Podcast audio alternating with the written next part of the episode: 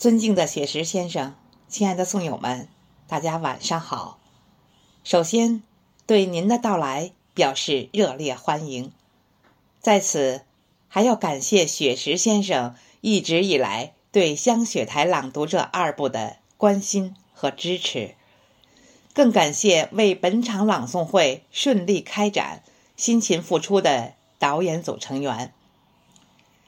秋天像一幅美丽的画卷。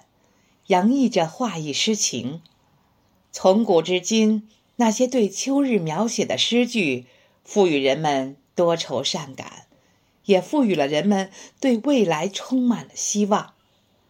从中，让我们领悟中华文字的魅力，也感悟着作者内心世界的波澜壮阔。